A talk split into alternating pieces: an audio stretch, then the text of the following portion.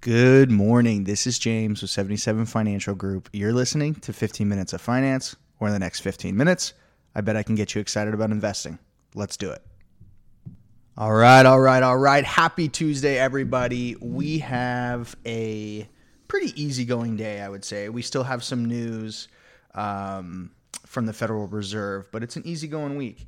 And guys, this is uh if you guys didn't know, I coach basketball. I coach freshman high school basketball.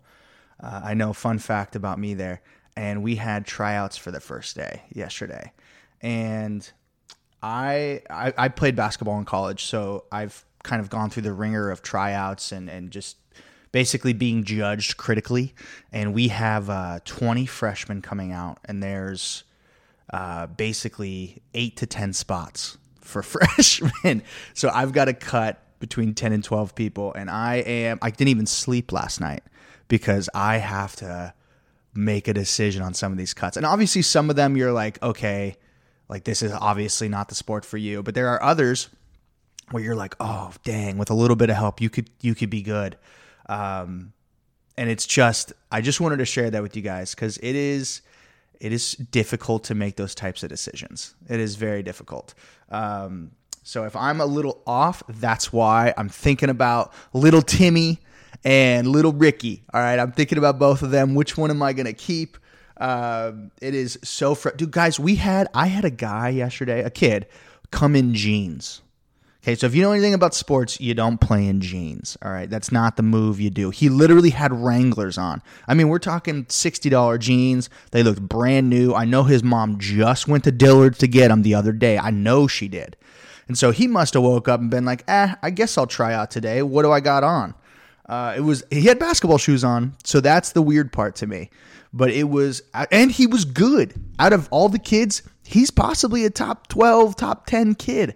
So uh, now I got to make a decision. Am I going to keep a kid who wore jeans to basketball tryouts? I, the world, the world is going crazy, guys. I don't know what I'm going to do. Okay, before we jump in, we got the term of the day, and today's a really simple one. We have digital money or digital currency, and this refers to any means of payment that exists in a purely electronic form. Digital money is not physically tangible like a dollar bill or a coin. It is accounted for and transferred using online systems. Some examples of types of digital money are cryptocurrencies, central bank digital currencies, and stable coins. Okay, so what does that really mean? Just cryptocurrencies. That's really all you need. No one really knows um, about the other two. I mean, I guess I kind of know about central bank digital currencies and stable coins, but it all falls under the umbrella of cryptocurrency. Excuse me. Okay, let's get into the news today. So, U.S. stock futures are flat ahead of a key decision on interest rate hikes from the Federal Reserve later today. The Fed is widely expected to announce a rate hike of 75 basis points, which, if you guys remember, is 0.75%. Its fourth hike in a row of that size in its ongoing campaign to cool inflation. That would bring the federal funds rate to a range of 3.75% to 4%. Investors will also be looking for signs from the central bank on whether it is prepared to slow the pace of its rate hikes in December. Yesterday, stocks closed lower for a second straight session after data indicated the labor market remained tight, dimmed hopes that the Fed might ease interest rate hikes. The Dow fell 0.2%, the S&P fell 0.4%, and Nasdaq dropped 0.9%. Treasury yields fell with the 10-year Treasury yield now at 4.05%. The 2-year Treasury note is at 4.54. Oil price oil ugh, oil prices oil prices rose, recovering some earlier losses on optimism that China could pull back strict COVID-19 lockdowns. Light sweet crude is now just above $88 per barrel. Hong Kong halted trading as a typhoon warning was issued. Ooh, yikes. Prayers for Hong Kong. And the Hang Seng index ended up 2.4%. In Europe, stocks were mixed ahead of the interest rate decision from the U.S. central bank. The Europe Stoxx 600 was up 0.2%. Uh, you know, that's an interesting thing. I wonder how many times in U.S. history the stock market has been halted because of a natural disaster. I've I honestly have never looked into that. That's that's an interesting that would be an interesting study for sure. Um, so yeah, prayers to Hong Kong for that, guys. What do I think? Uh, yeah, we're probably going to raise interest rates, but that's okay. That's already been in the news. It's kind of already been, I would say, factored into the into the volatility of the market. Um, also, I'm just ready for this inflation stuff to be over with. I'm ready for everything to be over with. Hasn't it been just a crazy year? And by crazy, I mean it went by incredibly fast and crappy things just happened. Just like constantly happened. The market fell 30, 40%. Okay, we have Russia deciding it's fathering Ukraine all of a sudden. Um, we just have tons of stuff going on. Inflation. Um, what else is going on? What else? What else is going on in the world today? We also have supply chain issues, which is a big deal. And when I look into that stuff, guys, when I look into it, one thing I like to do is if you can't explain it, like you're talking to a third grader, you don't really understand it. So you're not an expert on something if you can't explain it to a third grader. And I am trying to understand where this stuff started. Like, what is the initial domino that fell? And the problem with the stock market or finance or even economics is there are so many dominoes. There are so many factors that started things, that started these, I don't know, you guess you could say trends or, or ne- negative implications. It's so hard for me to be able to pinpoint stuff. And it's frustrating in my head you know, the analytical type that I would like to think that I am. Uh, I want to know the whys. Why? Why did this happen? Why did that happen? And sometimes you just can't with the market, with uh, stock prices, with the with um, economic trends. There's too many factors, and there are some dominoes that are bigger than others. But for the most part, there's just too many dominoes, and it's frustrating for me because I can't explain it perfectly like a third grader. And when I look into the uh, supply chain issue stuff, I'm struggling. I can't tell you why and where it started. All I know is is that there is an issue with shipping. There's high demand and there is low supply. And obviously, when that happens, inflation increases, prices go up. Guys, I saw McDonald's coffee is a dollar thirty now. That may sound ridiculous to you, but it was 99 cents maybe four years ago, and it was a dollar oh eight after tax. And so I just had my dollar oh eight when I was headed to my big corporate job out in uh, out in Sacramento, and it was honestly one of the that job was so bad, guys. I was doing the same thing I'm doing now, but it was for another advisor, for one of the biggest advisors in the country. Uh, so it's like 4:30 a.m. and I'm headed to the office because I got to grind. I'm the young buck, uh, and the best part of my day was getting that coffee. And so I'm just I'm just blown away that it is now a dollar thirty. That's just crazy to me. Okay, enough about enough about that. Let's get into some of the interesting headlines I thought today. Okay, the most interesting one by far. We all know Elon Musk has bought Twitter, but Elon Musk is leaning towards an $8 per month subscription service for Twitter. In a series of tweets, Musk wrote that the social media company needs to pay its bills without relying on advertisers. Okay, look, big, big, big fan of Elon, obviously. Think he's a complete weirdo. I don't like he, how he handles his personal relationships, but but business wise, I mean, it's hard to deny the dude is a total trailblazer. This is a weird move, very weird move to me because eight dollars a month that's Netflix. Okay, that's a Netflix subscription. I don't know what he's thinking people are to do. We're to be on Twitter for $8 a month? Me, I don't have Twitter, so and I don't I don't know I don't know the perception around it if people are loyal to the platform. I'm not sure. Maybe they are. Maybe this will work, but I find that to be I just find that to be a move. Netflix charges what, 10? 10 or 11? I don't even know how much Netflix charges. I should probably know that cuz I subscribe, but I don't even know. Uh, so we'll keep an eye on that, see if that works. Another thing I saw today is that Elon is really he's split his time. Like, look, when you run Tesla, SpaceX, the Boring Company, uh, and B O, I think it's B O U R N I N G or B O U R I N G company. I think it's that. Uh, but he runs those three companies. Now you add a fourth one.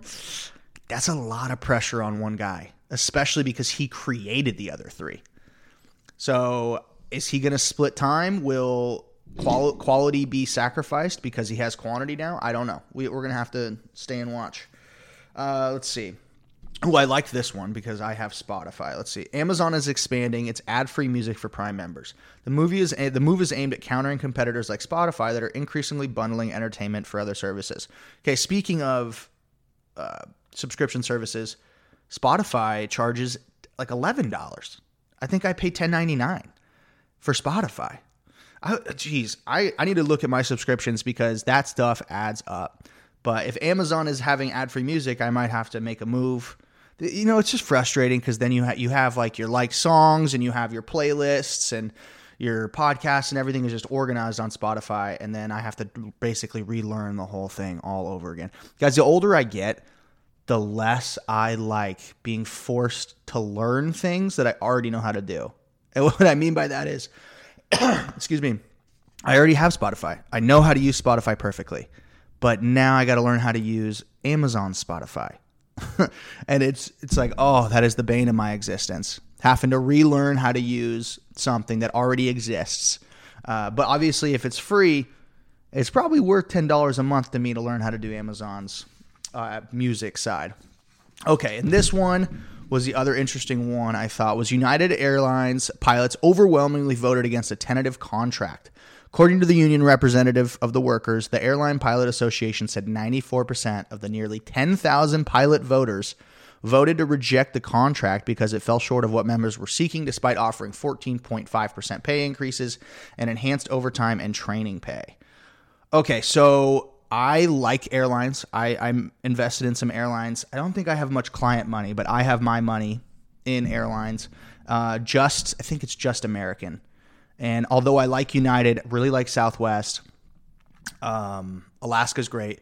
I just went with America, American, just because I think at the time it was one of the cheapest ones during the COVID pandemic when everything sort of took a big dump. Uh, I just view it as being exposed to the airline side of things. It's it's a different sector to be in, but I really like United. I got family members that work at United. They hate their life.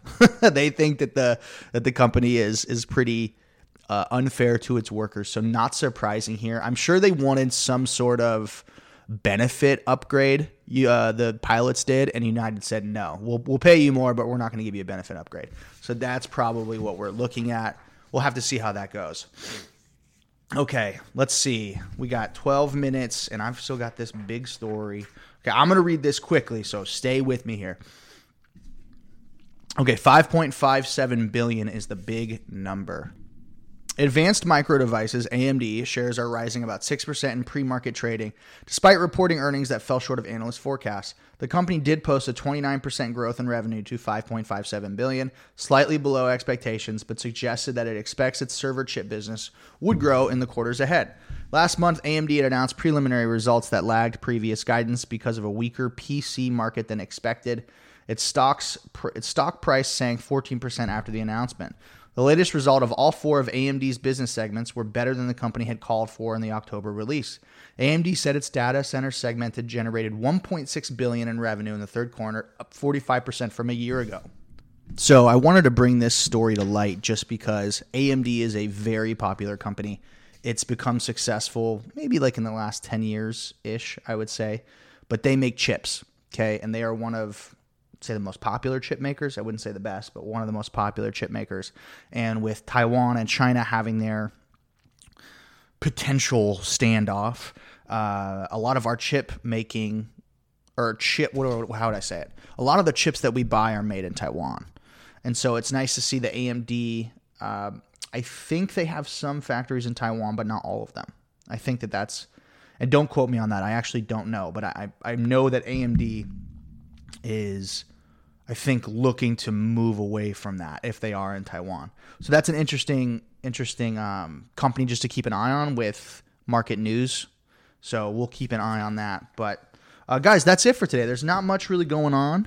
Uh, except for that Fed news, but which it's pretty much going to happen. 75 basis points is what I'm expecting, and it could even be a little bit more.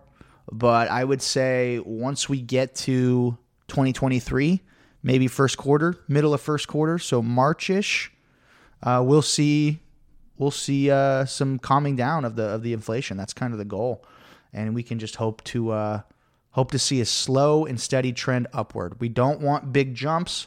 Volatility is obviously not our friend, but but unless you're retiring tomorrow and you set that and that's the end of the that's the end of the road for you, it's not a big deal either. Volatility is not that bad. So just stay the ride, stay the course. Uh, as always, guys, reach out 77financialgroup.com and 77financialgroup on Instagram. As always, invest early, invest often. We'll see you next time.